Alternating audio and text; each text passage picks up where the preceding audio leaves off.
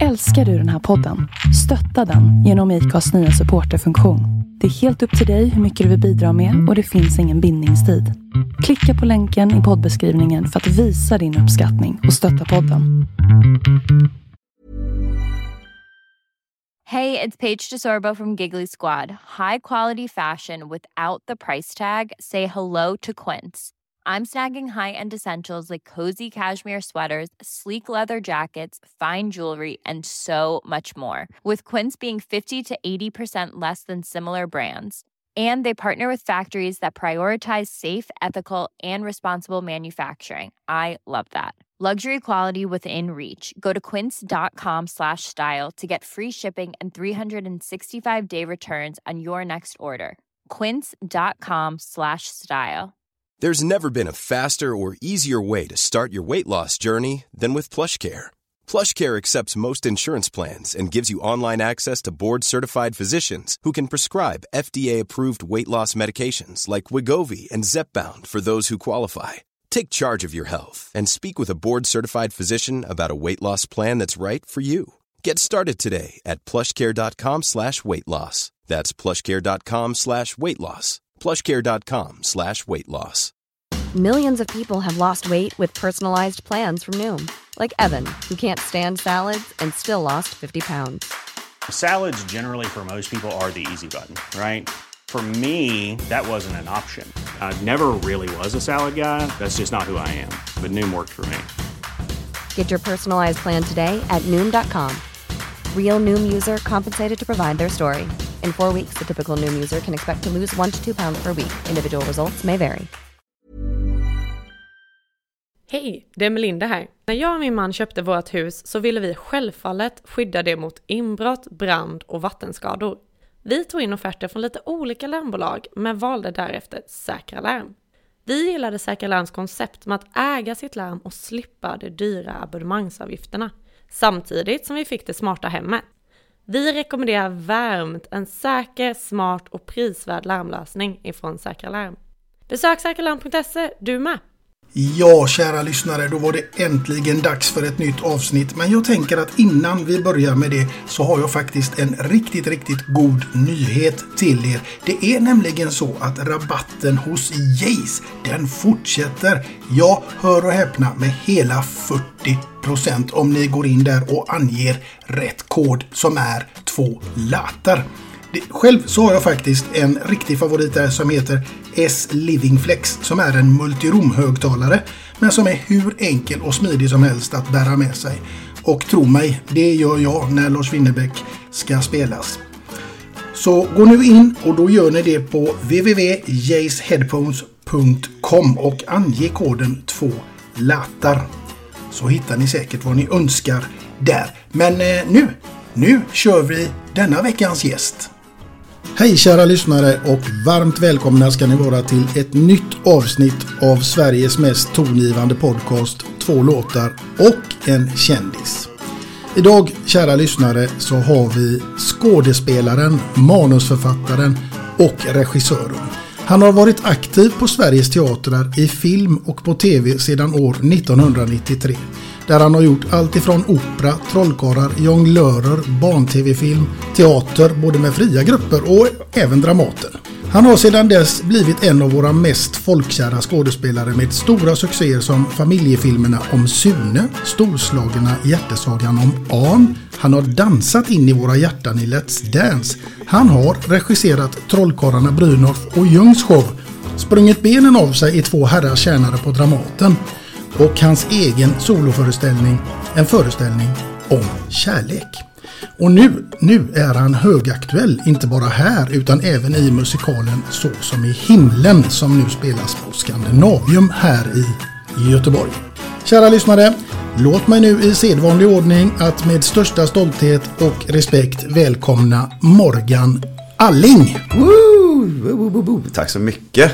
Alltså vilken fin presentation. Ja, Du har men gjort research märker jag. Det har jag. Vad häftigt, vad roligt. Tack så mycket.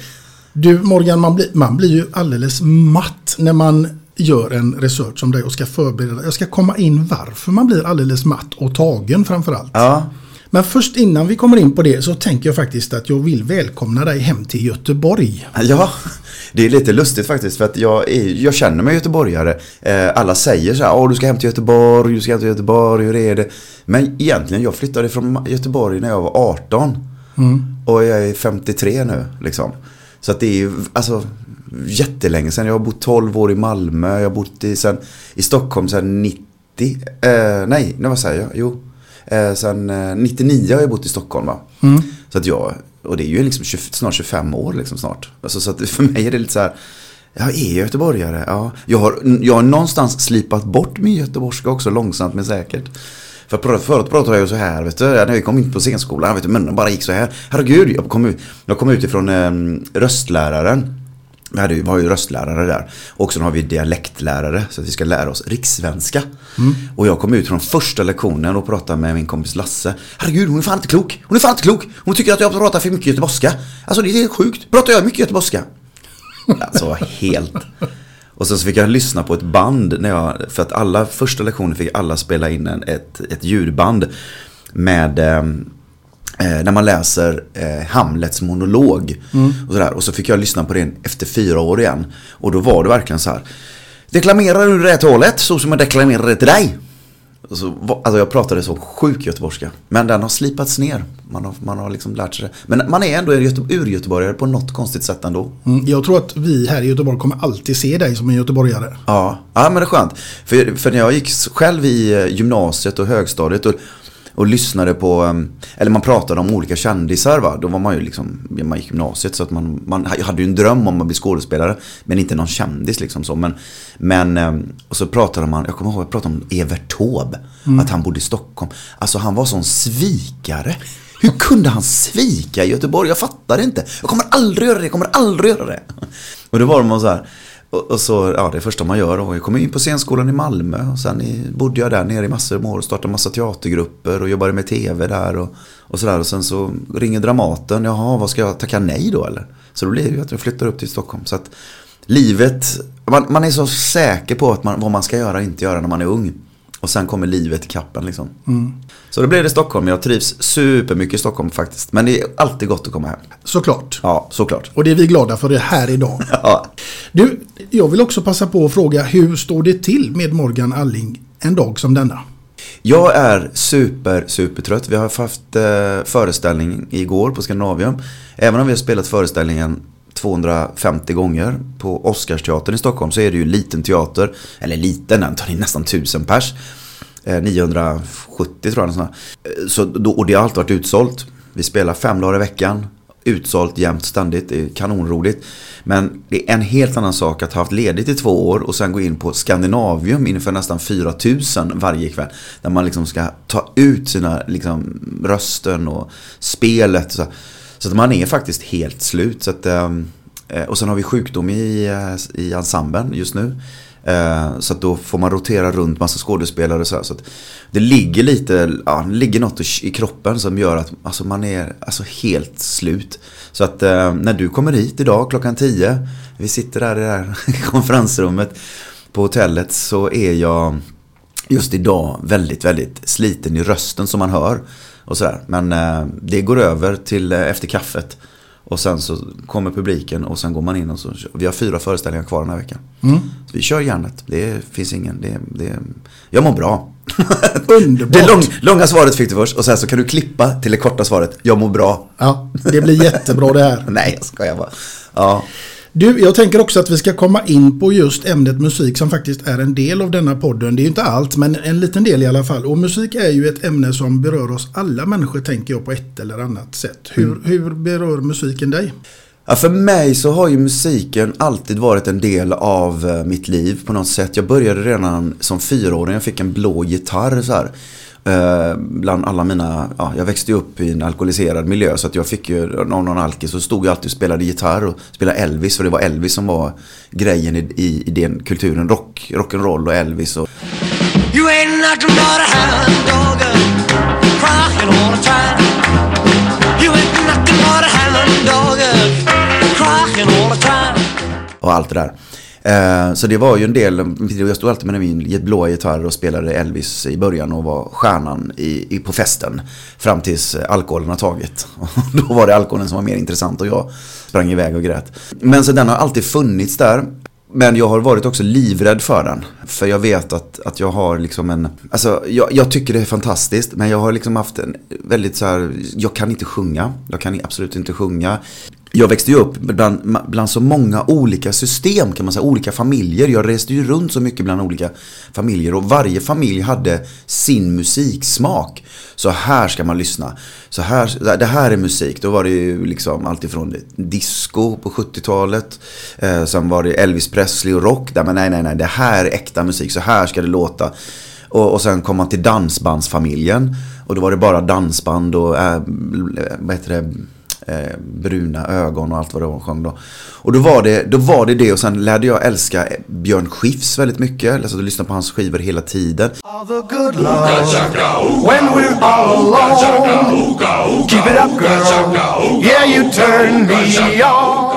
Men allting var förbjudet att lyssna på.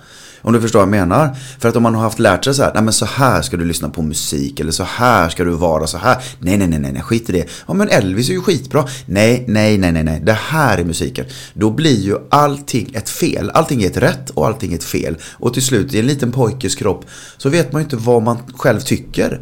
Och då blir man osäker på vad som är bra. Så, och när man kommer in på Teaterhögskolan till exempel då lyssnade de mycket på Vysotsky och ryska vissångare och sådär. Och det var ju skitfint och jättebra. Jag älskade det otroligt mycket.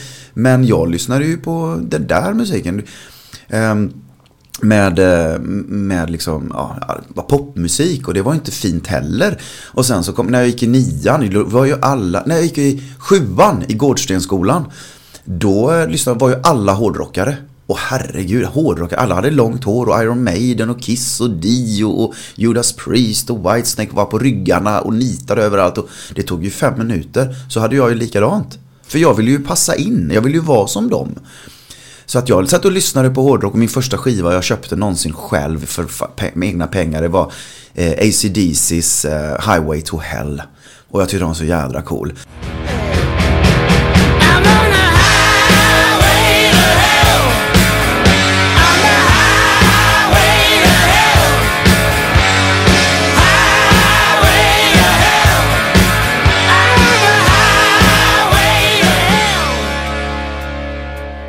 Men det var lite gubbigt tyckte jag. Men det var ju alla andra lyssnade på det. Då tyckte jag det var bra. Så jag lärde mig att lyssna på den musiken och älskade den. Och sen så ett år senare så hamnade jag på, eh, i Högsbohöjd på Flatoskolan.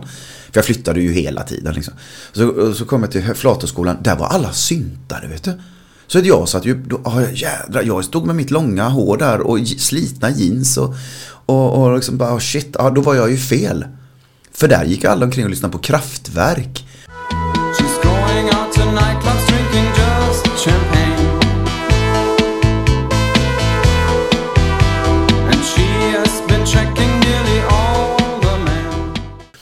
Howard Jones och allt vad det var liksom. Och okej, okay, ja, men då var det det som var grejen. Duff lyssnade de på också. Så Stenhård tysk eh, techno. Eller, ja.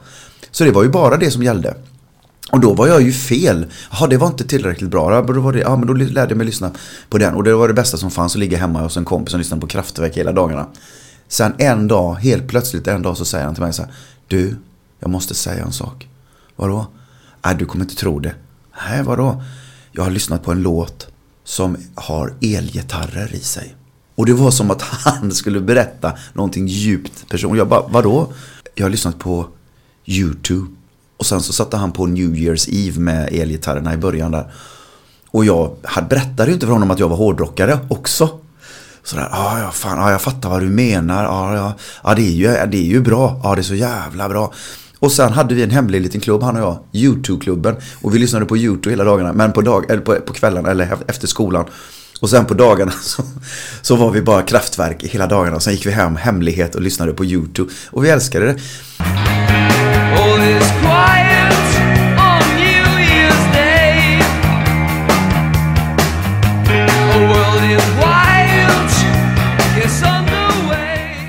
Eh, så jag har haft ett väldigt komplext förhållande till musik liksom. Och, och, och sjunga kunde jag absolut inte göra för att ja, jag sjöng så falskt. Och så. Men jag har fått lära mig att sjunga. Men musiken har alltid varit en del av mitt liv. Och då, då när all, allting, all, alla har sanningar för vad riktig musik är, då kan man inte riktigt slappna av. Så att jag har ju aldrig någonsin lyssnat på texter när jag låtar. Det är harmonier, det är musik, det är jag såg min första, jag såg ju Iron Maiden 84 tror jag på Skandinavium. Eh, Number of the Beast-turnén. Just det. Alltså, shit alltså. Det, alltså, det var så mäktigt. Men då var, det mäktiga var ju showen. Och när man går ner och bara ning, ning, ning, ning, ning, ning, ba, ba, ba, ba, och hela Skandinavium hoppar samtidigt. Det var musik för mig. Det var underhållning, det var energier, det var gemenskap liksom.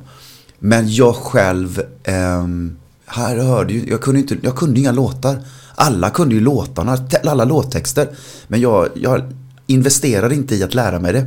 För jag visste att na, det kommer väl ta slut sen så att det är dumt att sitta där och traggla det. Men senare i livet, jag tror det var det var 97 någon gång jag mådde verkligen inte bra i livet. Liksom. Jag var helt så här. Så sitter jag och kör en bil och så får jag höra en låt som heter Karma Killer av Robbie Williams. Och där och då lyssnade jag på texten för första gången nästan i mitt liv och det gick så rakt in i hjärtat. How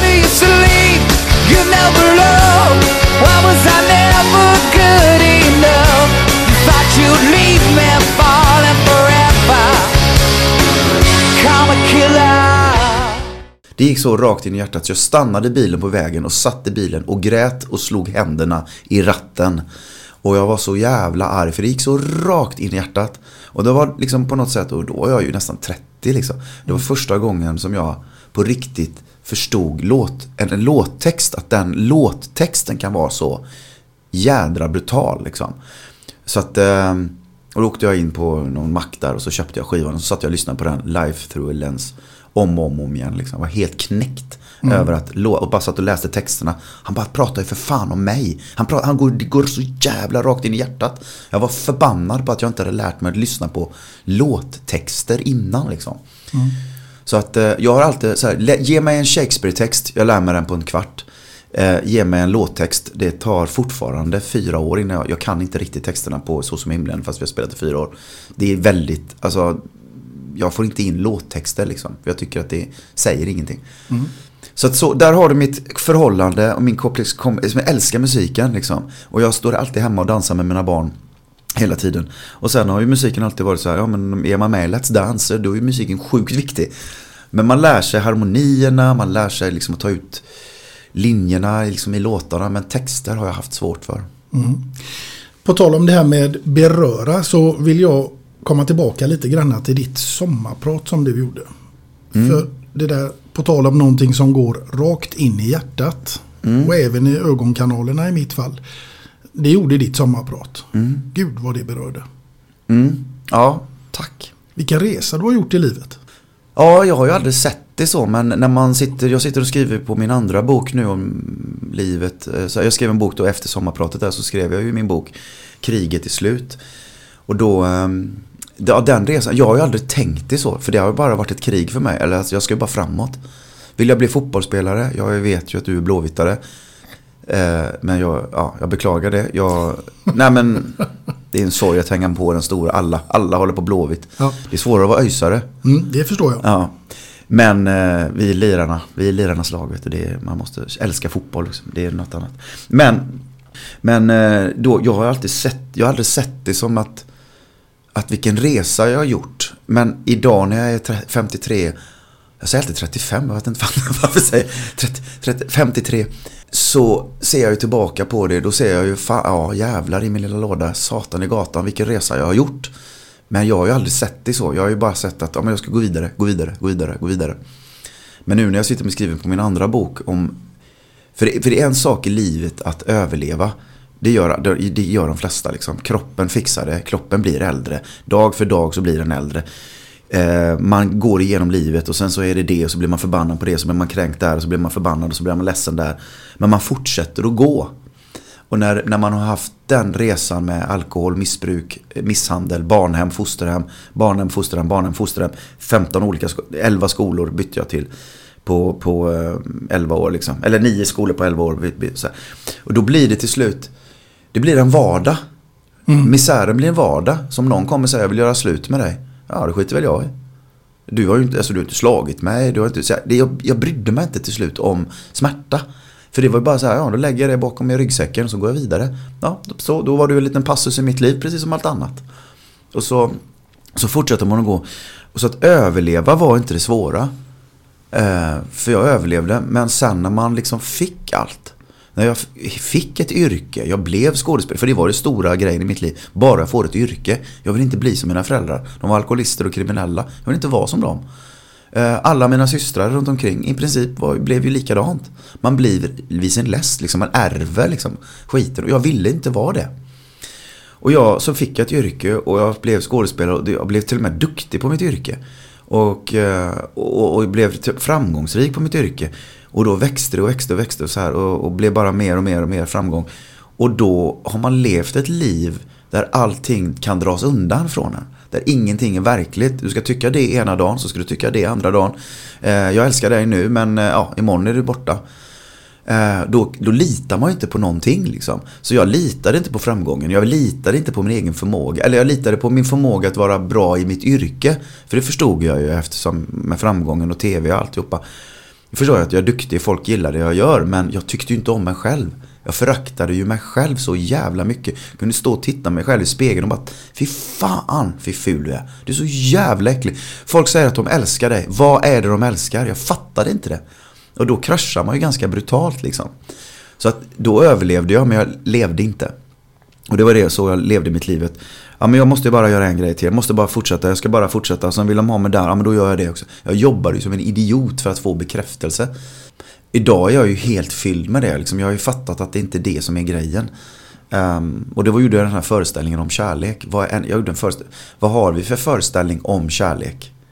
Så att um, Eh, där, där eh, min fru kom in i mitt liv och bara sa att eh, ja, men jag älskar dig men jag kan inte leva med någon som lever kvar i sina minnen istället för med mig. Och jag fattar ju att det måste varit vidrigt. De har ju varit jävligt dumma mot dig. Men jag är inte dem. Jag älskar dig här och nu idag.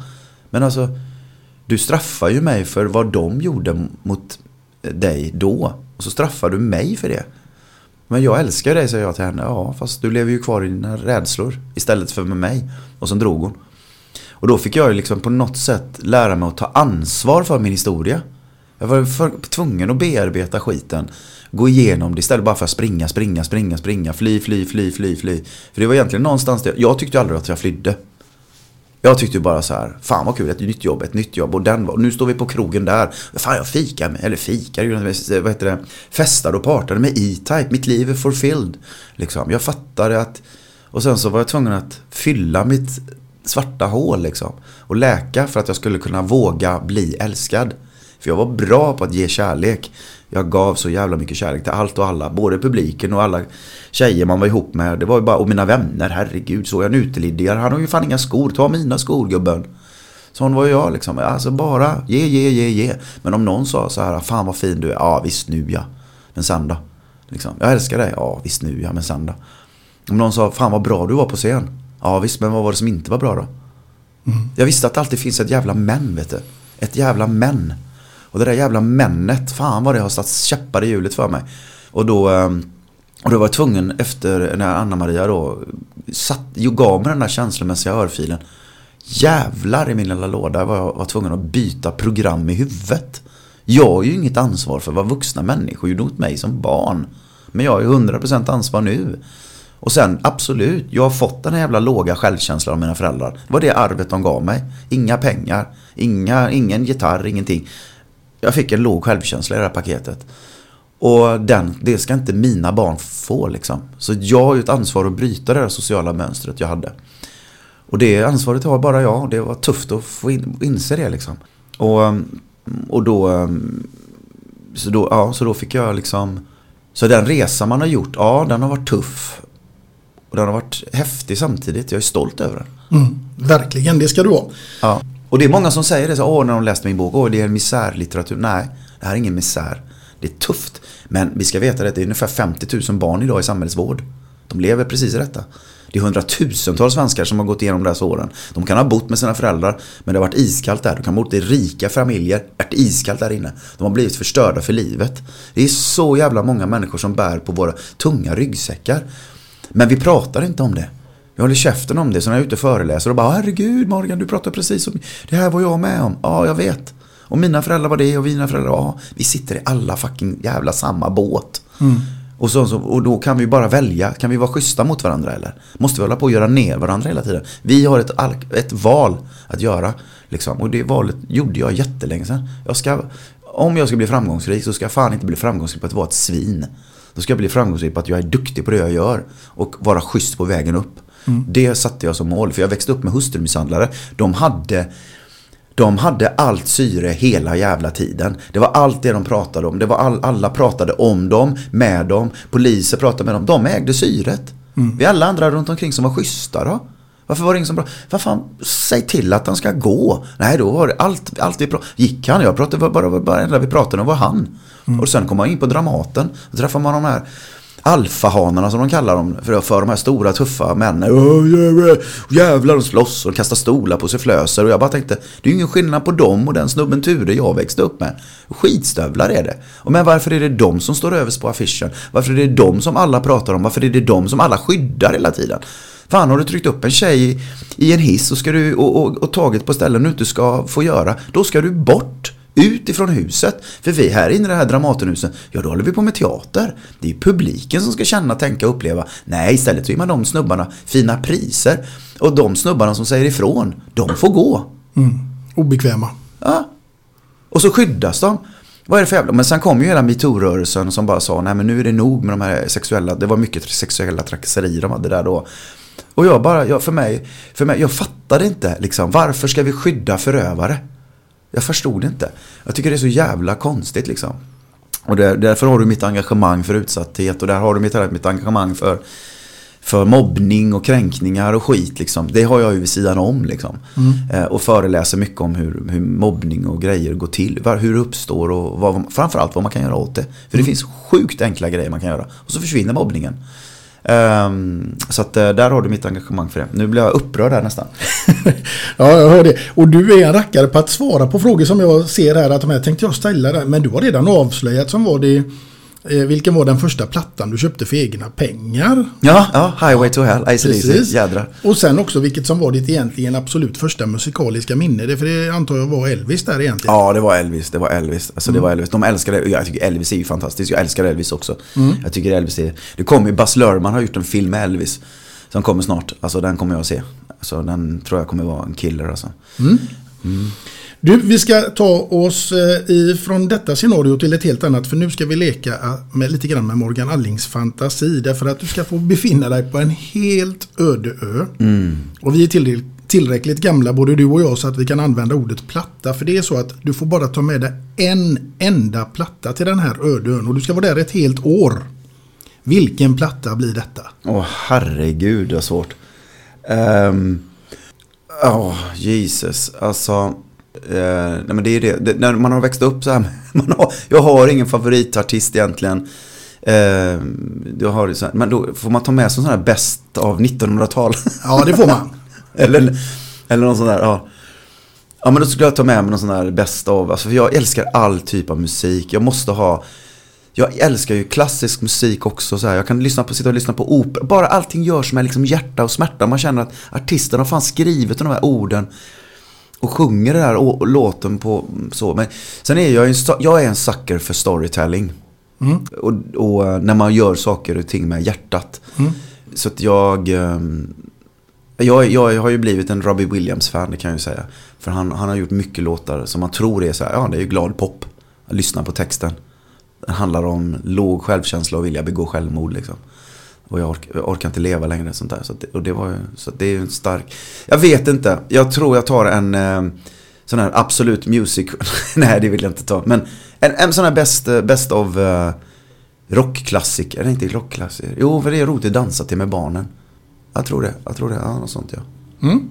Det är svårt att välja när man är, när man är så skadad av att all, ja, du kan ta det, eller så tar du det, eller så kan du ta det. Ja, jag tänker att du får kanske ha något som eh, Vad skulle du ta med dig? Lars Winnerbäck. Ja, är det så? Mm. Med min Ja, men- husgud. Ja, det är så. Ja, det förstår jag. Han, jag tycker han är fantastisk också. Ja, det är på tal om det där att det känns som att han... Inte du alla, haft- inte har du alla haft- låtar men många av hans låtar känns som att herregud, jag har aldrig träffat honom. Jag vet inte vem det är. Jo, det vet jag ju men... Ja. Men liksom, det känns som att han sitter och skriver om, om mig. Liksom. Ja, exakt. exakt. Herregud, var har du fått det här ifrån liksom? Ja, ja, jag fattar. Ja, men ja, han är fantastisk. Han är fantastisk.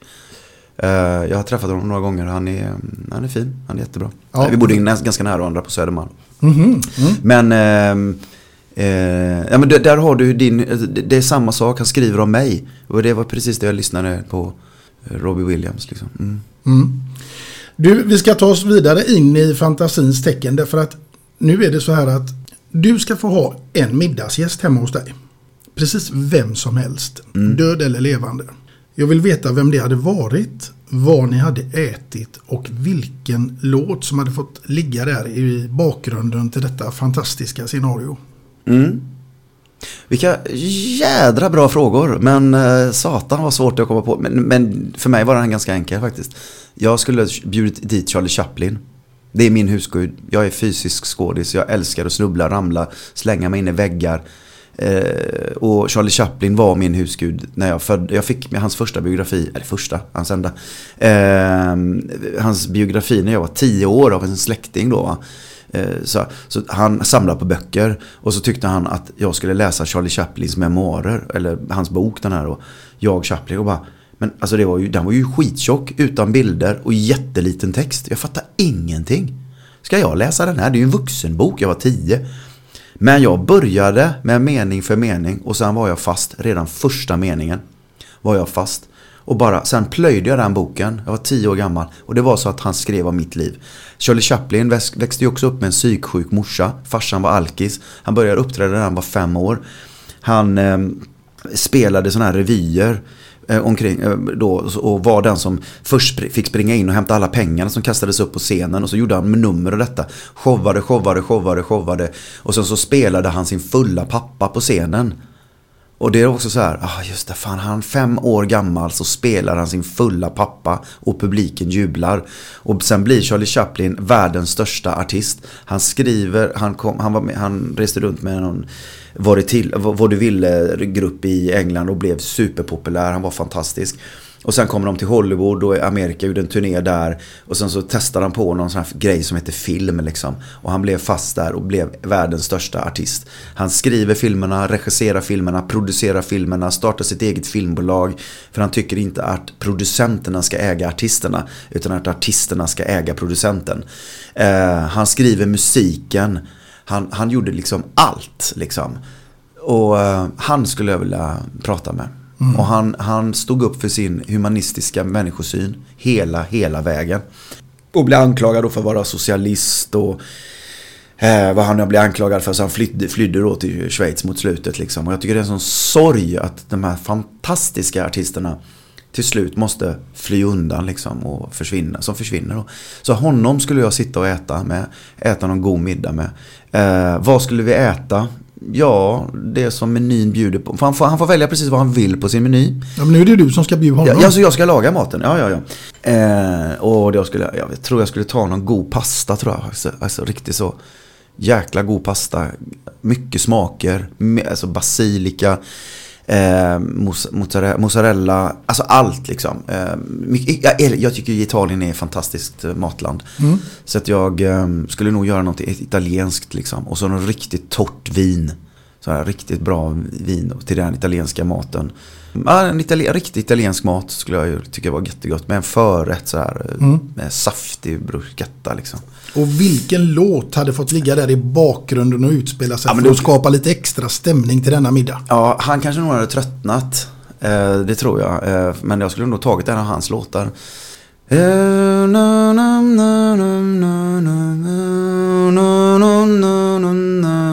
det ligger där bakom som en italiensk... La spinach o la bouchon, si grete portobello, si raki spacaletto, chiletula chiletua. Ja, men det skulle vara någon sån eh, låt där, som ligger och skapar någon slags mys. Och så, för jag är en sucker för italienskt och, och även franskt eh, gammalt sån här bondeliv. Jag var mycket nere i Avignon eh, och gick på såna teaterkurser och grejer där nere eh, i slutet av 80-talet.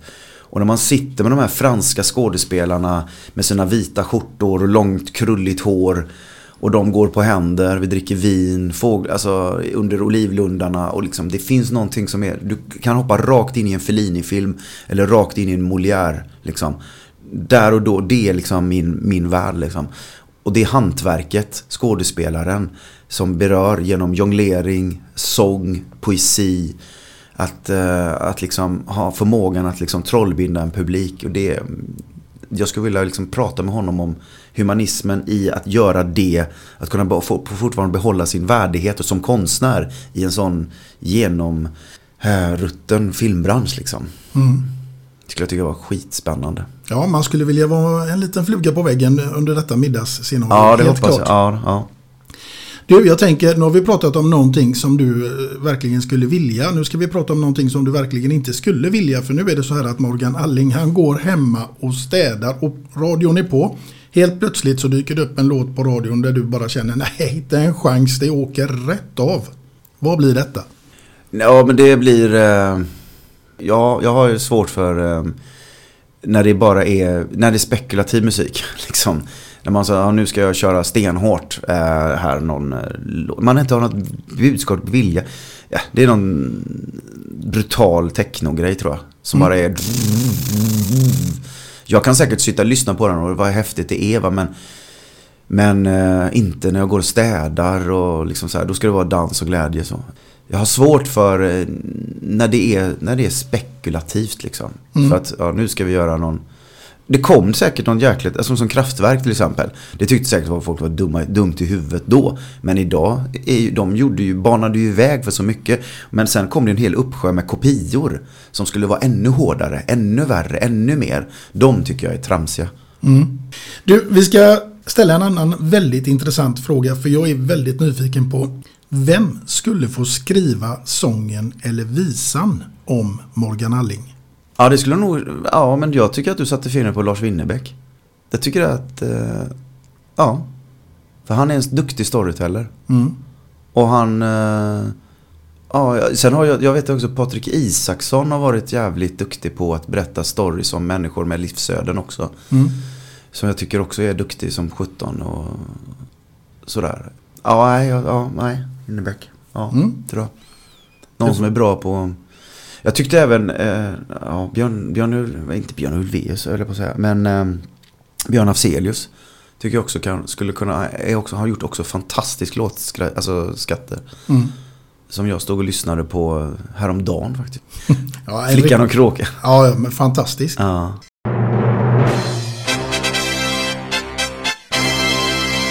Och där kom den klassiska signalen för vad då Morgan? ja, det är väl för eh, fem snabba va, eller? Nej? Jo, Är det det? Ja, det är det. Ja, okej. herregud vad bra. Mm. Det här ska bli riktigt, riktigt intressant. Är du beredd?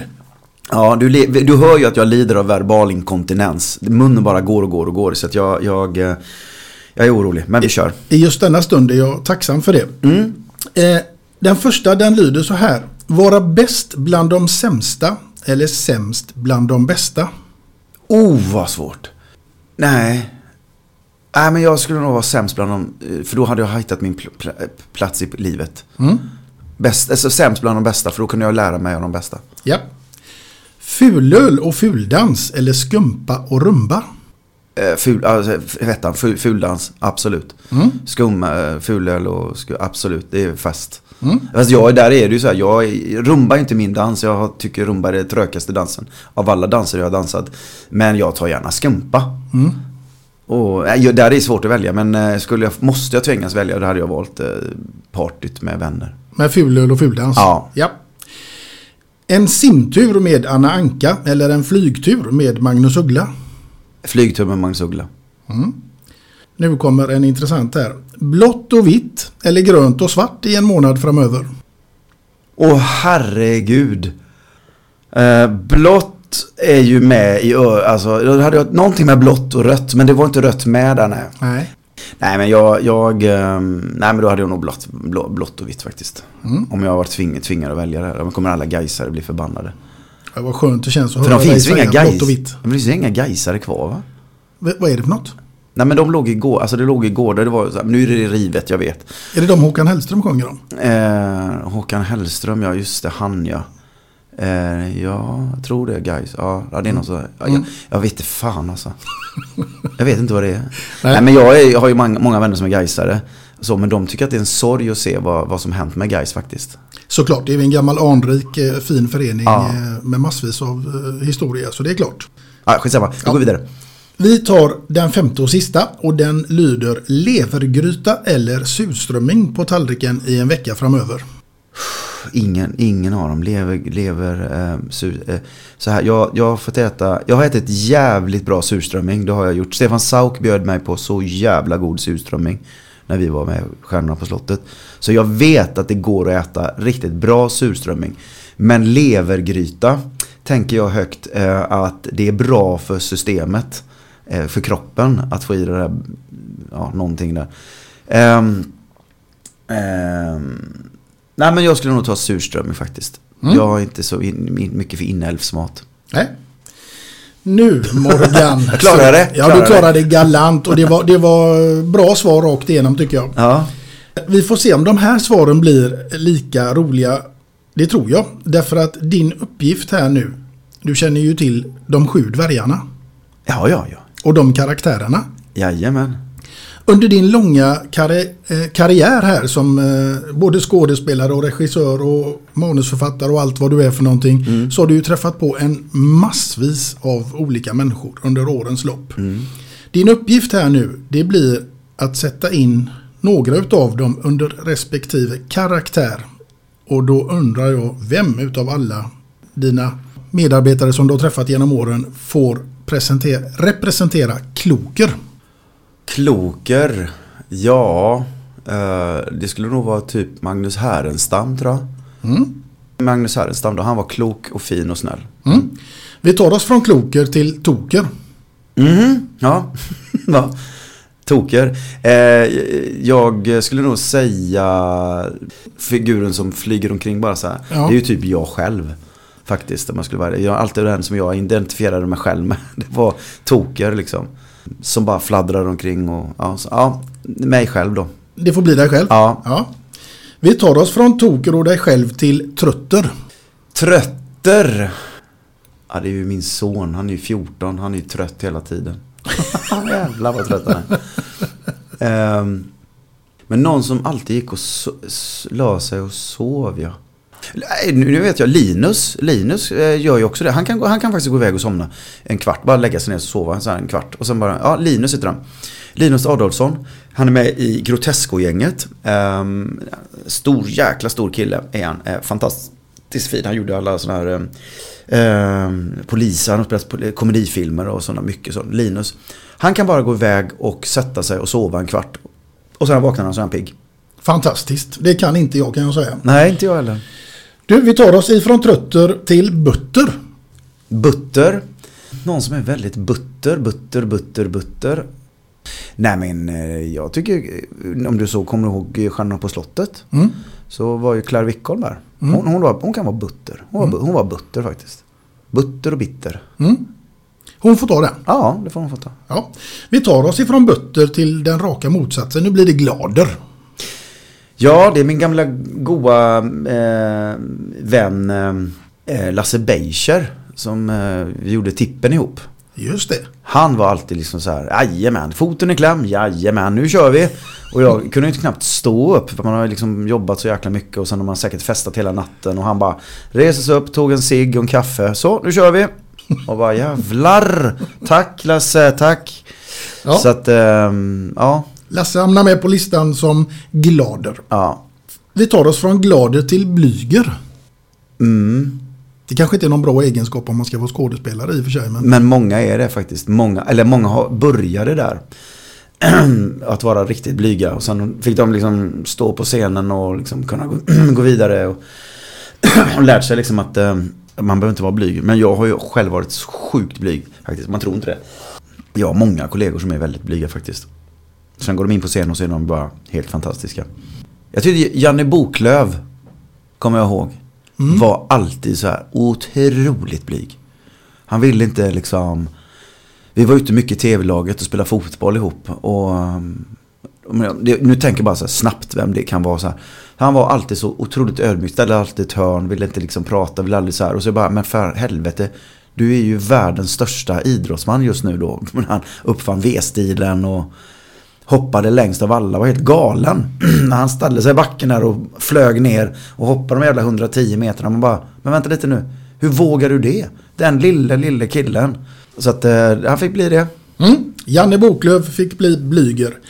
Och från Blyger så har vi den sista karaktären och det är Prosit. Ehm, prosit. Kan bara informera dig om att eh, Claes Malmberg, Ja. vad tror du att han svarade på Prosit? Han svarade Tommy Körberg för att han har haft så mycket under näsan. Ja, jag vet. Jag kan tänka. Jag, tänkte faktiskt det. Då tar jag Claes Malmberg. Tar jag, för han, haft, han har haft också ganska mycket upp i näsan.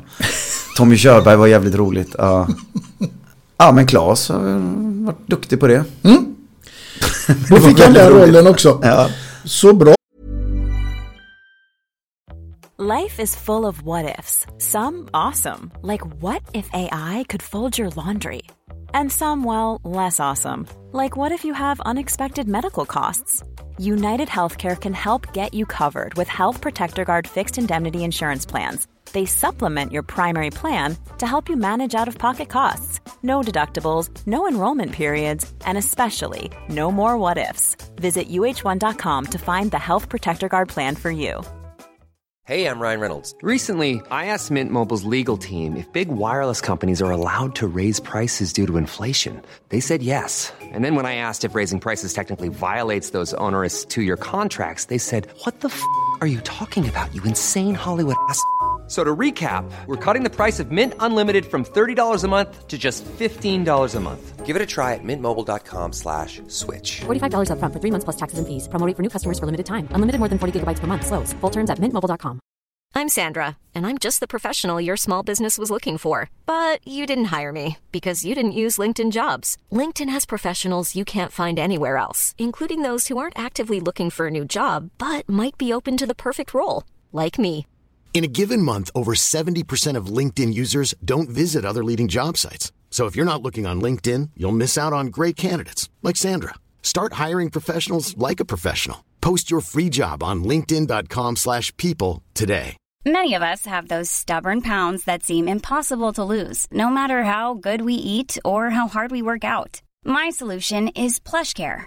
PlushCare is a leading telehealth provider with doctors who are there for you day and night to partner with you in your weight loss journey. They can prescribe FDA-approved weight loss medications like Wagovi and Zepbound for those who qualify. Plus, they accept most insurance plans. To get started, visit plushcare.com slash weight loss. That's plushcare.com slash weight loss. Hey Dave. Yeah, Randy. Since we founded Bombus, we've always said our socks, underwear, and t shirts are super soft. Any new ideas? Maybe sublimely soft. Or disgustingly cozy? Wait, what? I got it. Bombas. Absurdly comfortable essentials for yourself And for those facing homelessness. because one purchased equals one donated. Wow, did we just write an ad? Yes. Bombas. Big comfort for everyone. Go to bombas.com slash ACAST and use code ACAST for 20% off your first purchase. Ja, vet du vad? Nu är det så här att nu har du fått fem snabba och du har fått plocka ut sju karaktärer. Men nu ska du bara få plocka ut en sak. Och det är att vi har kommit till ditt första låtval här idag som jag är extremt nyfiken på Mm. vad det skulle kunna vara och med vem och inte minst varför. Ja, nej men så här är det. Jag har precis bra, jag har pratat om honom, Robbie Williams. Och hur mycket han betydde för mig när jag då eh, var liksom mitt i livets absolut svartaste svarta. Jag hamnade ju i mitten av 90-talet när jag står på stora scener. Eh, alla liksom 30-40 tusen pers kom och tittade på oss. Vi flög och gjorde tre spelningar om dagen. En i Malmö, en i Gävle, en ute på någon åker någonstans på någon stadsfestival. Vi flög liksom små flygplan så här mellan olika ställen. det, livet snurrade så sjukt fort och jag kunde inte riktigt eh, förlika mig med eh, den livsstilen. Även om jag älskade att ungarna skrek mitt namn. Jag stod och skrev autografer i flera timmar. Det var fine, det var fantastiskt. Men jag blev ju dränerad känslomässigt. Jag fattar inte det. Och jag ser ju så många unga begåvade människor göra samma resa som jag gjorde då. Ehm, de får framgång för snabbt och sen är inte självkänslan med. Och, ehm, så att, då kraschade jag i mitten av 90-talet och utvecklade enorma panikångest. Ehm, så här, jag stod på scen och fick panikångestattacker. Ehm, och mådde riktigt dåligt och sen var jag ihop med vad heter det, tjejer som kanske inte var världens snällaste liksom och, och, och sådär. Och jag kände att jag fanns inte. Alla stod och älskade mig men jag var, jag var liksom till intet jord. Jag, jag fanns inte så jag, jag låg liksom och grät och jag, jag satt och stod i duschen och bara jag fattar fan inte varför vad de älskar liksom. Jag var så arg. Jag var arg och jätteledsen. Eh, och förbannad på livet. Och då, då var det ju liksom, jag sprang upp och ner till olika sjukhus hela tiden för jag trodde att jag hade hjärn, hjärntumörer och njurcancer och, och hjärtfel och alla möjliga. Alltså jag hela tiden, du är kärnfrisk Morgan, du är kärnfrisk. Men vad är fan är det för fel då? Ja men det är ditt sätt att leva säger de och jag fattar ingenting liksom. Och så fast festade jag ju hela tiden. Liksom. Det var, eh, 90-talet var bara fest och svart liksom, typ. Och då när jag upptäcker Robbie Williams som levde exakt likadant så under när han var med i den här pojkgruppen Take That. Som jag kände bara, ja, men han är ju bara en pojkbandssnubbe liksom. Men så gjorde han sina första skivor där. Och där han sitter och sjunger om Karma Killer. Då den här låten som går rakt in. Jag ska inte spela den. Eh, men han, han, han, spelar den här låten, Karma Killer. Och den handlar ju också om You are so full of sin, even the devil rates you. Den, när, när han pratar, han pratar om sin manager som han hatade. Och hela den låten är ju så den är så aggressiv. Han spelar inte den längre eh, alls överhuvudtaget för att han, han tyckte att den var för, alltså han, han gick över gränsen själv där. Men känslan i låten gick ju rakt in i mig och då upptäckte jag Robbie Williams och han har gjort en låt som handlar om den här dubbelheten som finns. För jag upplevde också alltid att det var ett alter ego som satt bredvid mig. Jag står på krogen och kör racet Eh, alla älskar Morgan, alla ville vara med Morgan, Morgan stod på bardisken, Morgan somnade bakom bardisken, Morgan släpas över dansgolvet och in bakom kulisserna liksom. Eh, och alla vinkar på Morgan när Morgan släpas på golvet och Morgan är helt jävla väck liksom. Men jag upplevde aldrig att det var jag. Det var någon annan. Det var, någon, det var en apa bredvid mig som körde något jävla race som jag fick ta hand om liksom. Och den här låten som jag har valt det är en Robbie Williams-låt som heter Me and My Monkey. Och den handlar precis om det. Det är jag och min jävla apa. Det är inte jag som kör till Las Vegas och bränner alla pengar och snortar kokain. På, det, är inte, jag, det är inte jag. Jag vill inte detta men jag gör det. Men det är inte jag utan det är min apa som beställer allt det här. Med hans dungareens and rollerblades and smoking filter tips liksom. Och det är den, den låten går också rakt in i mitt hjärta faktiskt. För att den handlar så mycket om en människa som vill bli fri ifrån sitt, sitt sätt att leva. Men kan inte det för man är fast i sina bojor. Publiken älskar ju den här badboyen. Men han vill inte vara en sån badboy. Så att eh, då skulle jag vilja spela den låten Me and My Monkey och jag vill göra den, eh, ta den, eh, den här live-versionen som han, han gör inför vad fan var de? En halv miljon människor eller något sånt där som står och bara sjunger med i hans låtar. Och den här lille, lille killen som han är. Jag såg en intervju med Skav, när han var med på Skavlan. Och då sitter även Bon Jovi i samma soffa liksom. Och Bon Jovi, han är ju precis tvärtom. För honom i musiken, eh, det är ju, han går upp klockan nio, tar sitt kaffe, går in i studion och jobbar till klockan fem och sen går han hem. Och sen så lever han på sin ranch och det är liksom, han har inga psykiska problem överhuvudtaget. Liksom. Och han säger då till Robbie Williams så här, men du som är så fantastisk artist, jag beundrar ju dig så mycket, säger han till Robbie. Och man ser hur Robbie bara, vad, vad, vad gör du det? Tycker du om mig? Tycker du att jag är bra? Ja, du är fan, you are fucking great.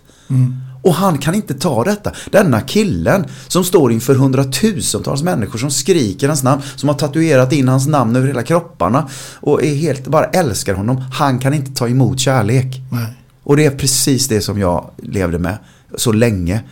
Och därför så, och därför så connectar vi på det, på det planet. Så det här är Me and My Monkey i, live ifrån um, någon kon- utomhuskonsert. It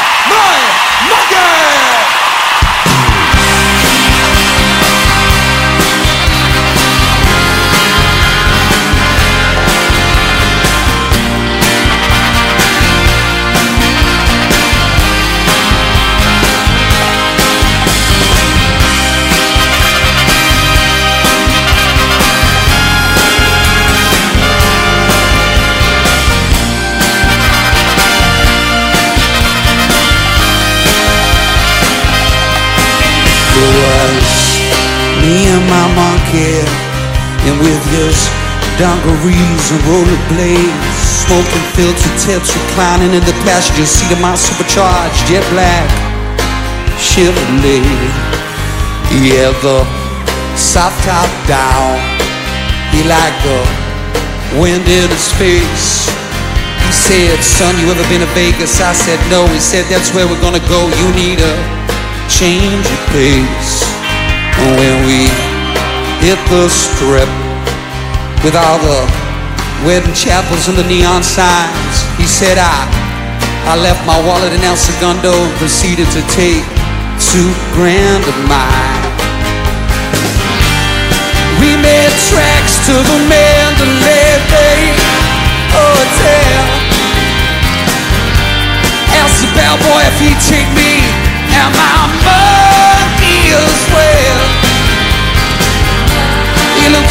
passenger seat of my car and with a smile he said, If your monkey's got that kind of money, sir, then we've got a monkey band. Me and my monkey, a dream and a gun. I'm hoping my monkey don't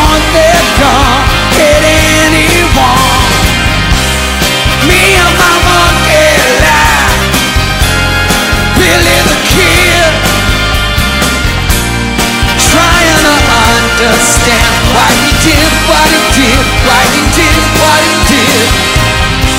He got in the elevator and hit the 33rd floor. We had this big room up top with a panoramic view. It was like nothing you'd ever seen before. You went a sleep in the B-day. When he awoke, he ran his little monkey fingers through the yellow pages, ordered escort services, and ordered some okey doke. Forty minutes later, hello. There came a knock at the door and walked this big badass bone into my bedroom with three monkey wars. Hi, my name is Sunshine, and these are my girls. Lace my palm with silver, baby. Oh man, they're gonna rock your world. So I watch pay-per-view and polish my shoes and my gun. Digging on Kurt Cobain, sing about lift me up. Then came a knock at the door and it was sunshine. What's up? Better get your ass in here, baby. Your monkey's having too much of a good time. Me and my monkey, a dream and a gun. I hope in my monkey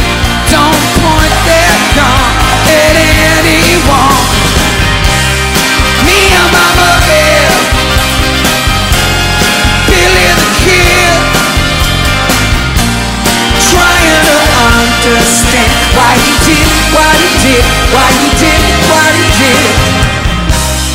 We got tickets to see Sheena Easton The monkey was high.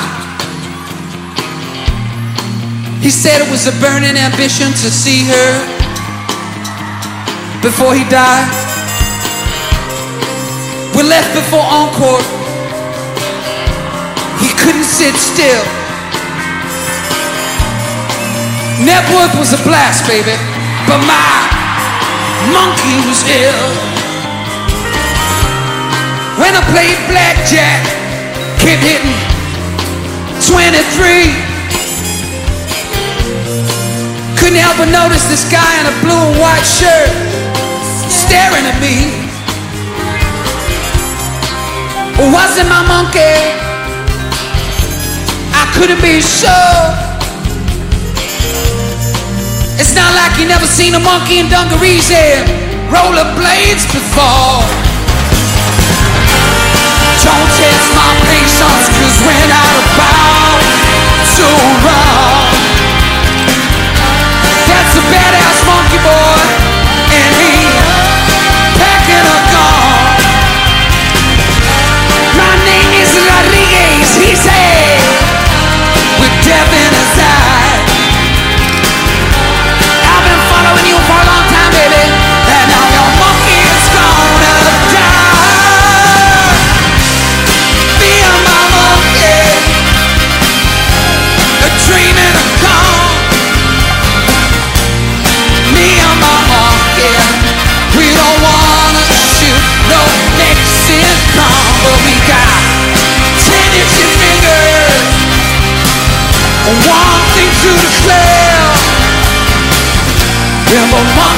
high,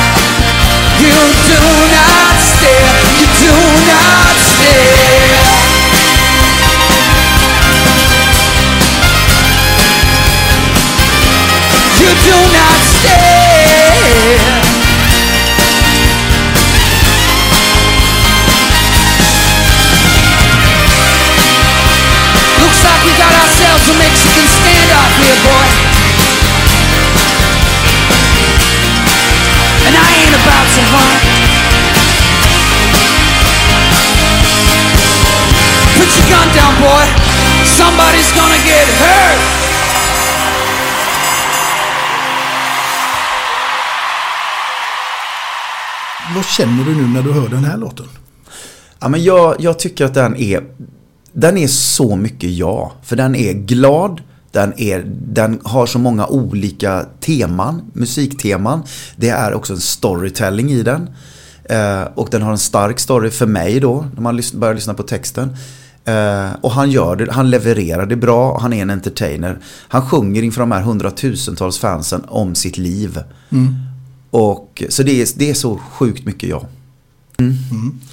Du, eh, jag tänker att vi ska ta oss tillbaks lite grann i tiden för att jag vill fråga dig, när blev du egentligen Morgan Alling med hela svenska folket? Ja, Jag tror det måste varit eh, 2009 när jag... ehm, Det var ett, väldigt, det var ett år där som var, gick väldigt fort med både Let's Dance.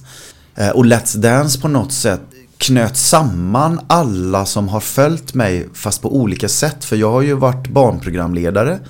Jag har startat fria teatergrupper eh, i Malmö då och som blev då superstora. Så att jag var ju, jag var ju en stor liksom så här, teaterprofil liksom. Jag hade en... Eh, jag jobbade på Dramaten, jag, eh, jag gjorde liksom finkultur men också fulkultur och jag kunde liksom hoppa mellan de två olika Eh, genrerna liksom. Så att ena stunden så gjorde jag eh, barnteater eh, ute på gator och torg men sen kunde jag stå med Stina Ekblad och Mats Ek och göra finkultur liksom.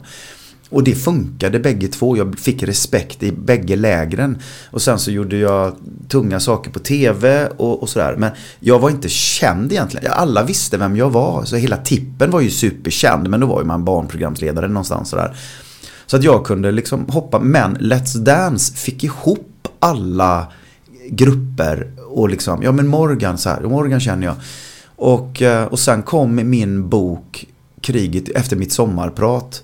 Och, och då förstod folk så här, jädrar det finns en annan sida också. Den där glade sketen, stöven på tv där. Som dansar och dansar bra gör han också den jäkeln. Kom trea, borde vunnit. Så att då, då, då fick man, alla, alla människor fick en del av eh, sin, utifrån sitt perspektiv. Och då blev det, och sen så kom min bok också, och då var det många Många som läste och förstod min story liksom. Och då, så då någonstans där 2009 knöts liksom allting ihop. Eh, och det var ingenting som jag hade liksom så här, jag bara, jag, jag har bara tagit jobb, fick ett Let's Dance, ja visst. Jag stod och gjorde fin, jag regisserade opera i Köpenhamn. Mm. Liksom. Finkultur, så det stod härliga till med drottningen av Danmark liksom. Så det var ju fint som 17 men jag passade ju inte in där. Jag Nej. kände ju att aldrig, jag aldrig passade in liksom. Jag har alltid, jag har alltid känt mig som katten bland hermelinerna liksom. Så att, eh, men eh, i Let's Dance då fick jag också göra någonting som jag är bra på. Fysisk underhållning. Jag, lär, jag kunde lära mig dansa, jag har aldrig dansat sån dans. Men jag är snabb på att lära mig saker. Och jag är väldigt bra på att få folk att tro att ja, men jag kan den skiten. Mm. Fast jag inte kan ett skit. men jag är duktig på att få det att se ut som det. Mm. Så att eh, där och då någonstans började den resan med sån där, den här folk, när man blev folkkär. Och då har jag aldrig någonsin känt mig som. Aldrig. Men jag förstår det när jag är ute och föreläser och ute och showar och sådär. Så förstår jag det. När man går in på Skandinavium och får en applåd liksom. Vad fan händer här? Mm. Det, jag, jag har aldrig riktigt förlikat mig med den tanken men det är ju fint. Du, på tal om Let's Dance, det är nämligen så att det här är en fråga som alla får som är gäster här. Va? Och du har ju varit med i Let's Dance och det har några varit tidigare här. Men det blir ett litet, litet annat scenario nu. För att nu är det så att du är i final i Let's Dance. Och du får välja precis vem du vill att dansa med. Död eller levande, det spelar ingen roll. Jag vill veta med vem hade du dansat? Och till vilken låt hade detta fått utspela sig? Oj! Jädrar i min lilla låda. Eh, jag har ju varit i final en gång. Jag har varit med i två gånger. Eh, så att jag skulle ju... Eh, en, om jag, om jag nu får vara med två gånger till då. Då hade jag ju absolut... Ja, min danspartner Helena Fransson. Det, jag kommer aldrig byta ut henne. Hon var min trygghet totalt där och då. Hon är inte bara danstränare, hon är koreograf och hon är psykolog. Hon är allt, hon tar hand om allt, allt, allt, allt. Eh, och det är ju en av de där grejerna folk ringer till mig och frågar så här. Om jag har fått frågan om Let's Dance, hur ska man tänka, hur ska jag göra, hur ska jag ta det här jobbet verkligen? Gudrun Schyman ringde mig och frågade detta och Birro gjorde likadant. Så här, hur ska jag göra? Och då sa jag bara en sak, det enda du ska göra det är att lyssna och respektera din tränare. För de kan den här skiten. De har hållit på och dansat sedan de var fem. Lägger du dig platt för de händerna, du kan skita i tv och kameror och press och media för det kommer vara upp i ditt röv. Så kommer det vara. Men du, den som du har i stormen, det är din danspartner. Den ska du lägga ditt liv i. Alltså, lyssna på den personen. När de säger vi tar det en gång till, då tar du det en gång till. Så henne vill jag absolut inte byta ut. Och vi hade ju faktiskt en plan om jag gick till final första gången på att jag skulle, då skulle vi köra eh, Robbie Williams faktiskt också. Fan vad det blir Robbie Williams. Men eh, Let Me Entertain You skulle vi köra då. Eh, så. Men om jag skulle gå till finalen andra gången, då hade jag ju dansat med Gene Kelly. Utan tvekan, Gene Kelly. Han är den tidernas största dansare för mig. Mm. Han är helt fantastisk. Älskar honom och han är också blues i sin själ. Mm. Och vilken låt hade det här fått utspela sig? Eh, Ja, herre Jesus. Någon smooth, eh, någon, någon eh, jag vet inte fan, någon, eh, alltså något, något, något med fart, något med fläkt, något med, alltså Gene Kelly, ja någonting på 50, från 50-talet. Jag, Mm. kan, jag kan ingen låt därifrån. Ehm, nej men något så storbandsjazz liksom. Storband något in i helvete. Mm. För det är också så här fantastiskt, det liksom sitter 30 pers och bara ba, ba, ba. Jävligt funkigt. Eh, kanske något från Hälsa Poppin, vet du vad det är för något? Nej. Hälsa Poppin, den kom typ 1920 och det var då Lindy Hop kom in i, i, i, eh, i dansvärlden. Lindy Hop är ju liksom, de hoppar, de studsar, det är sånt jävla tryck när de dansar. Och det är så fartigt och fläktigt och den låten skulle jag ju fan ha tagit nästan. Ja, det, den är helt, det är, gå ut och sök på, om ni googlar, gå ut och sök på Lindy Hop från 1920 någonting så här, originalet. Eh, för det, är- det är bland det häftigaste låtarna som finns. För då är det, det börjar med några svarta snubbar som kommer in i någon sån här teater, liten teaterlokal och så är det någon som bara pling pling pling på ett litet piano. Pling, pling pling. Och så är det någon som tar upp en gitarr. Farachat, fachacha, fachaftarap. Så tar någon upp en liten och sen drar det igång. Alltså det är sånt jävla tryck. Ja, jag, jag, jag, eh, alltså, och sen kommer dansarna in och bara hoppar in. Lindy Hop. Um, någonting där, Gene Kelly, uh, så, så att, eh, där har du två. Eftersom jag har varit i final två gånger eh, så vill jag jättegärna mm, ha två låtdans. Jag sviker aldrig Helena. Nej. Men eh, jag, skulle jag vilja dansa med någon så är det Gene Kelly. Mm. Låtar vet jag inte, nej. Nej. Du, vi tar oss ifrån detta scenario till någonting helt annat. Därför att nu är jag väldigt nyfiken på, eftersom du har gjort så vansinnigt mycket grejer under din karriär. Vad är egentligen ditt absolut bästa minne hittills ifrån din långa karriär? Ja, eh, det jag alltså måste säga, om jag, ska, om jag ska gå tillbaka och vara det som är jag. Eh, det är inte alla de här underhållningsprogrammen och, och, och, och ehm, eh, för det är, det är en del av alltså, ett yrke, att man gör det också så. Eh, det- det är stor, den stora grejen är ju alltså att jag kommer ju från clownhållet. Chaplin, Buster Keaton, Harold Lloyd, Fatty Arbuckle. Och så startade jag en teatergrupp som, där vi spelade clowner. Så. Eh, och, och, så, eh, och vi... Eh, och vi gjorde så mycket föreställningar på Teater Halland och sådär som, som är så mycket jag. Där man, man tar på sig sin clownmask och sin, eller sin komediamask. Och så går de in och spelar. Men det händer så mycket. Publiken skrattar så mycket. Och man bryter det man håller på med. Man går ut i publiken och man, man jobbar med en publik. Liksom så, och sådär. Och, och, och det är ett sånt starkt det är ett sånt starkt möte. Och, ehm, och, när det, och det är så mycket jag. Att man, eh, alltså som komediaperson och så och det har, jag har varit med om så mycket konstiga saker. Vi spelade på Stora Teatern här i, i, i Göteborg. Eh, och jag, då spelade vi Hamlet. Om vi hinner hette den föreställningen. Och jag, eh, eh för, eh, alltså Hamlet om vi hinner, för vi var ju clowner. Vi visste att vi aldrig kommer hinna Hamlet. Men clownerna är seriösa, de ska ju spela Hamlet. Det är ju fin kultur. Men det går ju så fel liksom. Och sen är det sjukt mycket improvisation då. Och sen i en, eh, kom jag med texten, för det gör man ganska mycket när man eh, improviserar. Och så ska man gå tillbaka till texten. Och då gick jag fram till våran sufflös, Filippa.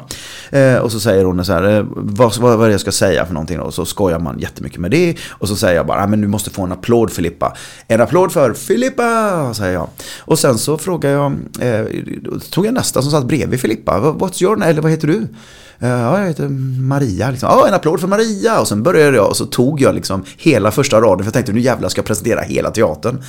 Och, det, och sådär. Så jag tog nästa och så fick de en applåd. Så fick nästa applåd. Och sen kom jag fram till en kille i mitten som bara som inte förstod vad jag sa. Så jag, vad heter du? Ah. Uh, what, what's, what's your name? Ah, Jean-Pierre, säger han till mig. Åh, oh, Jean-Pierre, tar jag upp då bollen. Åh, oh, nice. Eh, ah, då Lasse då, min kollega, han tar ju eh, Beischer som, från tippen. Han tar ju fram, han mimar fram en gitarr och börjar oh, love to love you baby. Ooh, för han säger att jag börjar flirta med Jean-Pierre. Ooh, Jean-Pierre, oh, Jean-Pierre. Och sen så börjar jag långsamt skoja om att jag börjar ta av mig mina kläder för honom och publiken jublar naturligtvis. Lasse sliter fram en, en eh, eh, eller jag börjar ju då strippa. För att har man börjat med A måste man köra linan ut. Man kan ju inte bara fejka lite grann. Man kör hela skiten liksom. Eh, och det är det som är clown liksom. Har man, liksom kommit, har man kommit av sig då måste du komma av dig brutalt. Eh, sjung, börjar du sjunga på en sång då måste du sjunga den fullt ut och så vackert du någonsin kan. Det är clown liksom. Skillnad på pajas. För en pajas skulle skoja bort det. Men en riktig clown sjunger det så vackert som man någonsin kan. Man gör det bra liksom.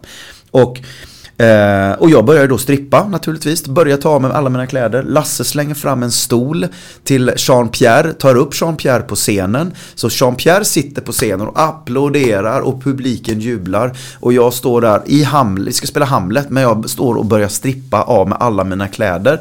Sådär. Men en clown får aldrig visa sitt kön, för då blir det en blir man personlig direkt liksom. Så att jag står ju då och försöker ta av mig mina kalsonger med händerna men Jean-Pierre han jädrar, han skiter i det. Han ska ta bort mina händer liksom. För han vill ju se helheten och jag bara, men nej. Så jag blir ju livrädd så jag börjar springa runt på scenen naken med mina händer liksom för könet då liksom. Och sen så kutar jag ut va. Publiken ligger och slår sina händer i bänkraderna av det här. Och ehm, Eh, och sen så, så rusade jag ut, tar på mig mina kläder liksom snabbt och tänkte jag ska skoja till det lite. Så jag tar min basker och rullar ihop den och stoppar in den innanför mina byxor så att det ska se ut som att jag har någonting som hänger hela vägen ner till knäna.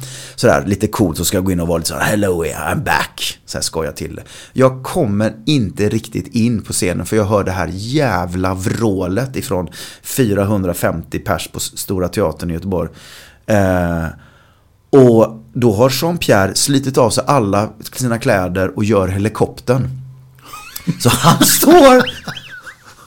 Och Lasse sa att det roligaste han har sett nästan i hela sitt liv Det är när jag tror att jag ska vara så jävla rolig med min instoppade basker i brallan. Och jag tror att jag ska gå in och vara skitrolig Och jag får den där paniken i ögonen när jag står och ser honom på scenen stå naken. Och jag bara ah! Jag skriker så mycket, jag, får, jag blir livrädd liksom. På scenen. Jag fattar inte vad det var. Vad fan gör? Han står, han står och är naken i helikoptern liksom. Det visar sig att Jean-Pierre var ju clown själv. Från Frankrike. Och körde någon annan typ av clownstil. Han, alltså, så, han hade inga gränser. Så vi höll ju på att inte få ner honom på scenen. Det är sån där moment i mitt liv där det är så här totalt kaos. Men vi kan ändå behålla det liksom så här. Eh, så det är ett sånt där jädra möte. Men det var, det var ju hela den... Eh, det var så mycket jag med hela den föreställningen. Eh, där man kunde... Vad är det du kan? Ja, jag kan spela mi, trum, vad heter det, trummor.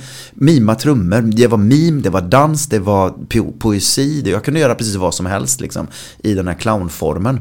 Och, och, men det, den ultimata händelsen var ju egentligen då, då när en i publiken går upp och tar av sig alla kläder liksom, på en scen. Det var galet.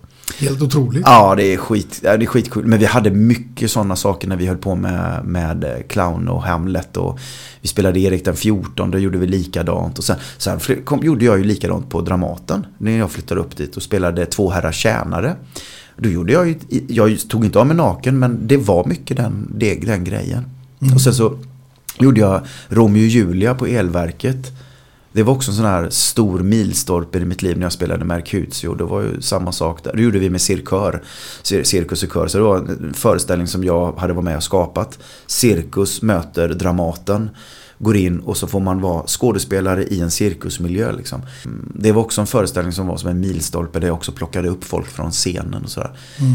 Så det är, lite, det är så svårt att välja men det är fortfarande den där clownen och scenkontakten som är jag. Mm.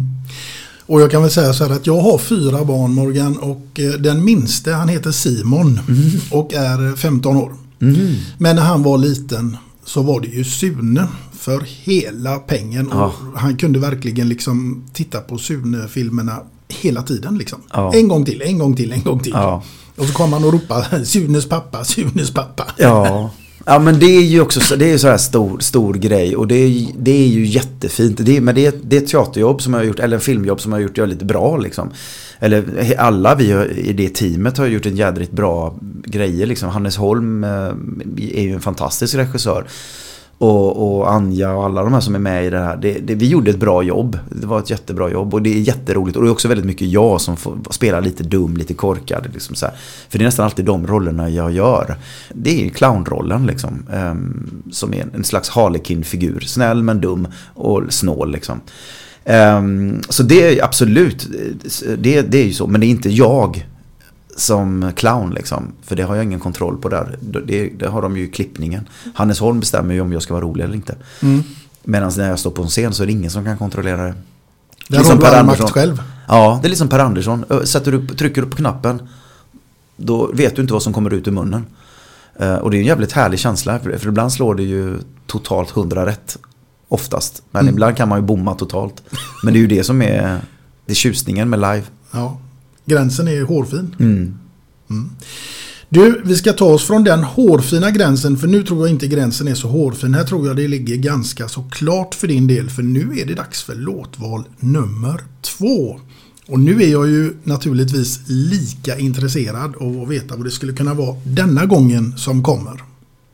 Ja, det här trodde du inte, tror jag. Jag tror inte att någon tänker att det kommer vara den här låten. För det här är liksom, det är ganska långt ifrån mig egentligen så. Men ändå ganska nära.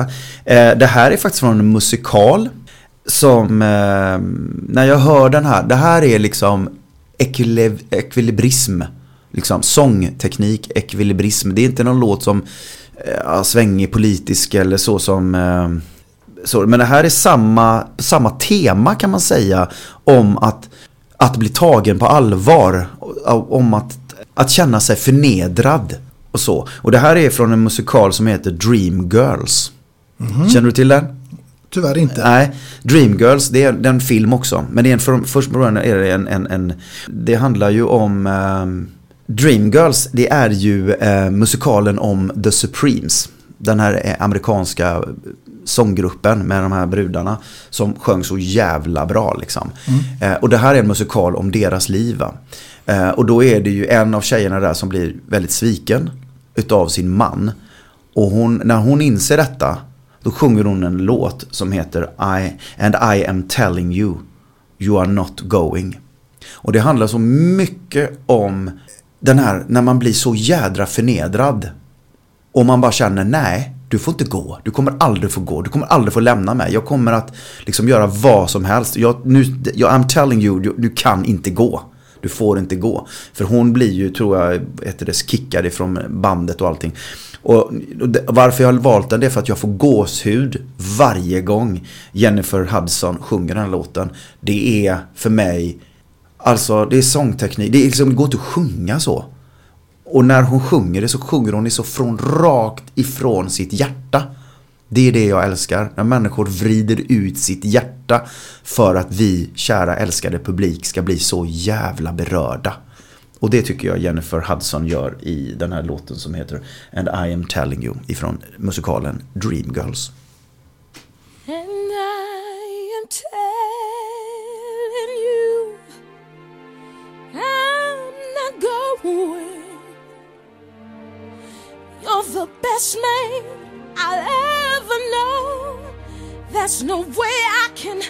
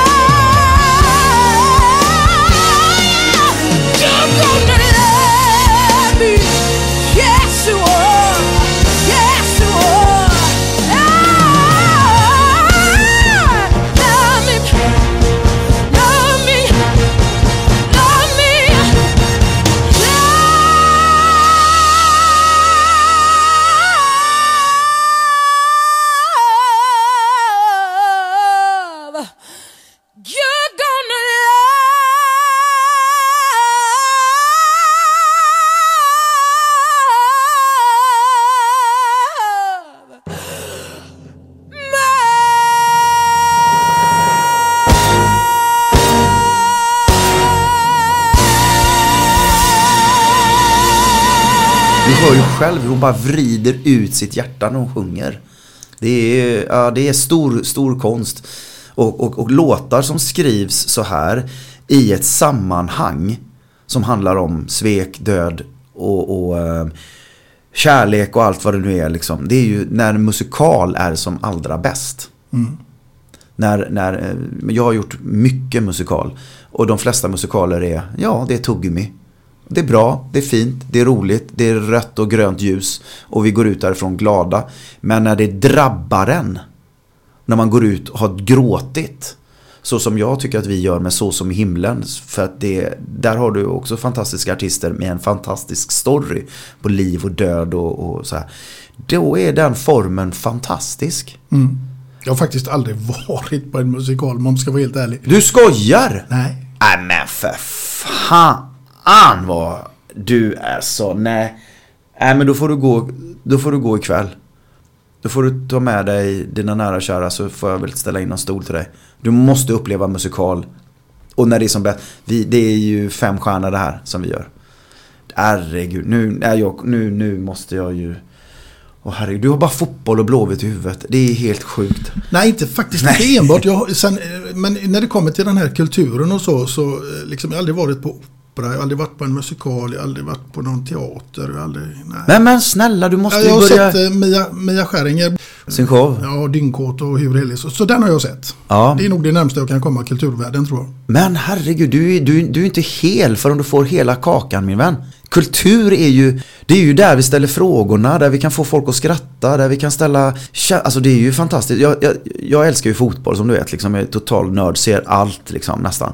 Eh, tittar till och med på Blåvitt-matcherna i efterhand och scrollar mig igenom. Ja, ja jag erkänner röjsare, det gör jag faktiskt. Eh, jag ser verkligen eh, nästan supermycket fotboll. Och sen så var Dramaten nere på, ehm, eh, och gästspel nere i Portugal, nere i Porto. Och eh, finkulturen kommer ner dit, ska spela inför fina finkulturen där. Och de frågar så här, ursäkta, var är publiken? Ja, kan vi vänta en halvtimme för Porto spelar Champions League? Det är samma publik som går på fotboll, som älskar kultur. Och, och i Italien är det likadant, i, i Tyskland är det likadant. Och jag som fotbollsnörd och teatermänniska, jag älskar ju liksom så här, man får ju en helhet på ett annat sätt om man kommer in. Man behöver inte älska opera naturligtvis, men det är kul att gå på teater. Det är kul. Per Andersson, har du sett Per Andersson uppträda? Nej. Och Claes Malmberg? Nej. Ja men för fan, nu får du, nu får vi, här, nu ska vi ta tag i ditt, det här var, nu jävlar. Nu får vi börja göra insamlingar för du måste ju gå på kultur med min vän. Det är ju skitroligt, det är ju Ja. fantastiskt. Eh, och det är ju det som gör att jag sitter där. Alla dina vänner som du har här. Det är ju det som har gjort att vi har blivit stora. För att vi har förmågan att kunna få människor att skratta eller gråta eller hissna, berätta fantastiska historier oavsett liksom. Och det är jättehäftigt. Jag älskar den här miljön när man går in på en teater. Ljuset går ner, ljuset går upp på scenen och det, människor kommer in och man spelar. Har inte Robert Gustafsson heller? Nej. Nej, för fan vad spännande. Du är den första människan. Vi måste fixa det här. Du ska få ta med dig alla dina fyra. Jag kommer alltid bjuda in dig. Alltid. Fan, det här är ju fantastiskt. Jag har aldrig träffat en människa som aldrig varit på teater. Ja, det är ju fantastiskt. Inte ens ja, Mia Stjärnor, men inte teater. Det var mer under, det är en stand-up show liksom. Ja. Men vad tyckte du om det då? Tyckte du inte det var kul? Jo, det Jo. var eh, fantastiskt. Får du inte Bra. mer smak då? Nej? Ja, jag vet inte, jo kanske. Åh, Jag vet inte, jag har inte, jag har inte jo, jag, nej det kan man inte räkna. Så jag har varit på föreläsare har man varit på. Ja, ja, ja, ja, ja, men det är inte samma sak för de är så jävla... Ja, ja men vad, ja, men fan vad kul, då har vi mycket att se fram emot ju. Du Ja. och jag ska fan gå på teater. Ja, ja. Ja, men det är ju jätteroligt. Ja, men vad kul alltså. Ja. Du, eh, vi, sl- vi släpper det. Jag får skärpa till mig där helt enkelt. Nej, nej, nej, nej, nej. Du Men- har ju hela livet framför dig nu. Du började ju. Ja, du började min vän. Vi är nästan jämngamla. Ja, hur gammal är du?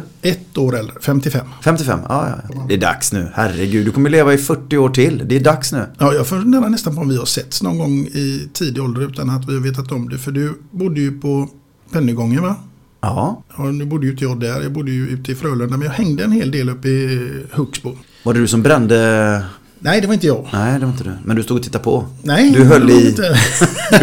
man hängde mycket där och jag hängde mycket där. Så och man, eh, och- det var ju liksom, jag började också tidigt. Jag var ju 13 år när jag började gå runt i stan. Liksom. Fick 50 spänn av min farsa. Som, så fick jag gå, åkte jag in till stan. Men då bodde jag, i, bodde jag inte på Pennygången. Då bodde vi ju runt omkring Olskroken där. Då fick jag 50 spänn. Så gick jag in till Vallala, gick och simma, gick på Liseberg, gick på fotboll. 13 år, helt själv. Gick och käkade på så här och så, så levde jag. Sen var jag 14 och kom jag till Högst på höjd. Då gick jag runt omkring med mina polare. Vi gick in från Högst på höjd in till Avenyn. Gick Avenyn upp och ner, upp och ner. Så snodde vi en cykel och så cyklade vi hem eller gick hem. Man gick och gick och gick och gick och gick. Och så det var ju sådär, ja. Det var ett konstigt liv liksom. Så. Men det var ju så då. Men jag, fan, då var man 16-17 år och började man åka tågluffa. Skulle aldrig släppa iväg min 14-åring idag ut på stan själv. Liksom. Inte en chans. Inte en chans. Nej, nej, nej. det går fel tider, ja, ja, så är det. Du Morgan, jag Mm. tänker att jag ska fråga dig faktiskt. Om du hade varit i min roll här nu. Mm. Vem hade varit din favoritgäst framför dig då? Ah, shit, eh, svårt. Ja, Lars Winnerbäck. Ja, men du har ju faktiskt en egen podd också. Ja, den är lite nedlagd eh, Mm. faktiskt. Eh, det, lite, det var ju liksom av, eh, min fru fick ju, blev ju sjuk för ett år sedan, eller två år, vad blir det snart? Eh, jag glömt tiden där, hon fick ju en hjärntumör liksom. Mm. Men allting har ju gått fantastiskt bra. Eh, Den är borta och, och det, de ser ut så att, att den är borta för alltid. Men vi, vi blev ju väldigt vinklippta i familjen när vi fick det beskedet att hon hade en hjärntumör. Vi trodde ju inte, alltså det var ju, ja, varför inte kan inte ens prata om det. Men det, ehm, men där, där och då så var vi tvungna att liksom ta bort sånt som vi, eh, som inte gav oss någonting liksom. Och då var podden en, en av de grejerna. Det var, det var ju mycket jobb med podden, det vet ju du. Men eh, det var väldigt roligt och fint och så. Men eh, livet går före måste jag säga. Där efter, det, efter att det, allt det som hände då. Så känner man ju att man är tvungen att eh, välja sitt liv på ett annat sätt. Jag var ju van att bara springa liksom. Mm. Så att, eh, ja, då valde vi bort på det. Men eh, många frågar ju efter den fortfarande. Mm. Så att jag, jag tror vi ska kanske ta upp den igen fast på ett annat sätt. Mm. Då vill jag passa på att fråga dig nu. Vad innebär ordet livskvalitet för Morgan Alling? Närvaro, tror jag. Närvaro i... eh, För jag har känt att jag har sprungit så mycket och då är det autopiloten. Och då upplever man ingenting. Man gör sina jobb, man gör sina tv-shower, man gör sina intervjuer. Man, man skriver, man regisserar och producerar. Men om man inte är närvarande i det och upplever så är det bara... Jag, kommer, jag har ju vissa projekt jag inte ens kommer ihåg att jag har gjort. Då har det, ju inte, då är det bara, jag bara kastat bort min tid. Närvaro med mina barn. Att få uppleva saker med dem. Se, se få dem att liksom ja, uppleva livet också. Liksom, att de ska känna att jag är närvarande i deras liv. För det här fick inte jag i mitt liv. Då vill jag vara närvarande där. Mm. Det är ju samma sak med konsten och kulturen som jag älskar. Är jag inte närvarande på scen och andas med en publik, lever med publiken, väntar in skrattet, håller, är jag inte närvarande så får jag inga jobb sen. För att då kommer publiken inte känna att men han är ju inte där för vår skull. Nej, precis.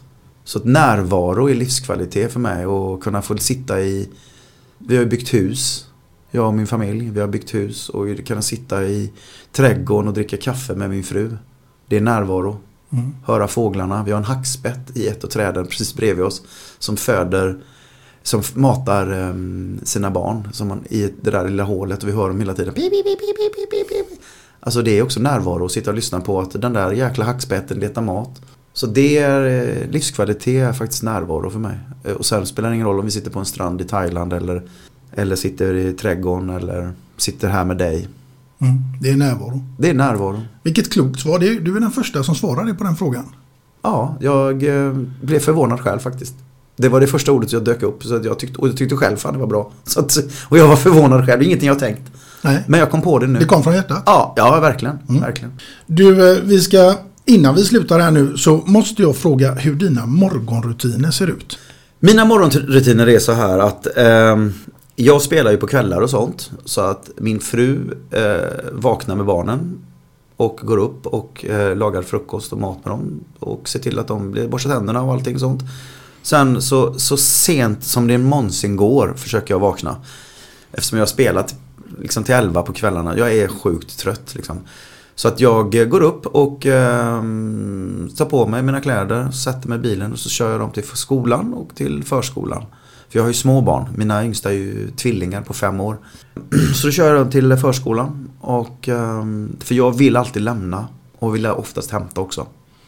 Och sen kan jag jobba hur jäkla mycket som helst mellan det. Och sen så vill jag hämta och käka mat med dem och sen kan jag åka iväg på kvällen när de liksom typ går och lägger sig igen.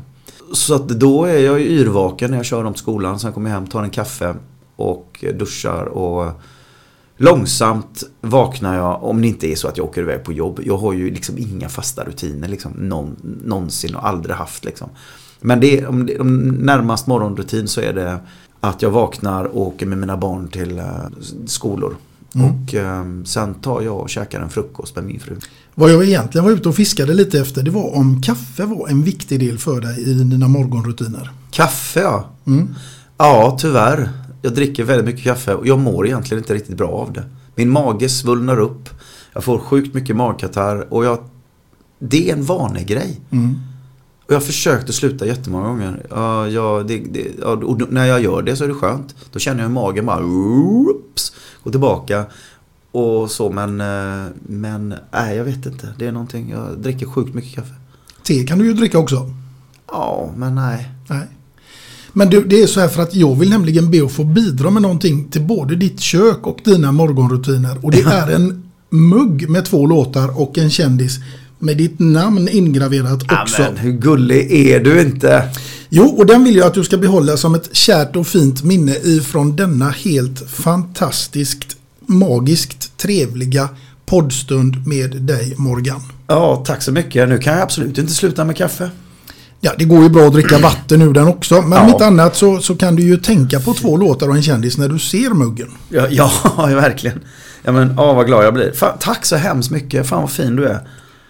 Ja, det gjorde mig... Ja, vi är en bra, bra gött. Kan jag gå och ta en kaffe här på hotellet? Absolut. Och så spaavdelningen som var här borta. Ja, du. Nu ska, vi, nu ska du, du och jag ta oss klara kläder, gå in i spaavdelningen och så ska vi börja prata Strindberg. Det låter som en god idé. Med det sagt kära lyssnare och eh, ett enormt stort tack till dig Morgan. Så är det dags att eh, avsluta detta avsnitt och vem som sitter framför mig härnäst det återstår ännu att se. Men tills dess så får ni ha det så gott där ute. Och eh, glöm nu inte att köpa Morgans bok Kriget är slut. För den är magisk. Allt gott! Hej då! Hej då!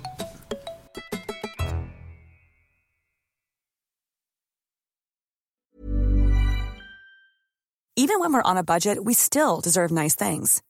Quince is a place to scoop up stunning high-end goods for 50 to 80% less than similar brands. They have buttery soft cashmere sweaters starting at $50, luxurious Italian leather bags, and so much more. Plus, Quince only works with factories that use safe, ethical, and responsible manufacturing. Get the high-end goods you'll love without the high price tag with Quince. Go to quince.com slash style for free shipping and 365-day returns. Hey, it's Paige DeSorbo from Giggly Squad. High quality fashion without the price tag. Say hello to Quince. I'm snagging high-end essentials like cozy cashmere sweaters, sleek leather jackets, fine jewelry, and so much more. With Quince being 50 to 80% less than similar brands. And they partner with factories that prioritize safe, ethical, and responsible manufacturing. I love that. Luxury quality within reach. Go to quince.com slash style to get free shipping and 365 day returns on your next order. Quince.com slash style.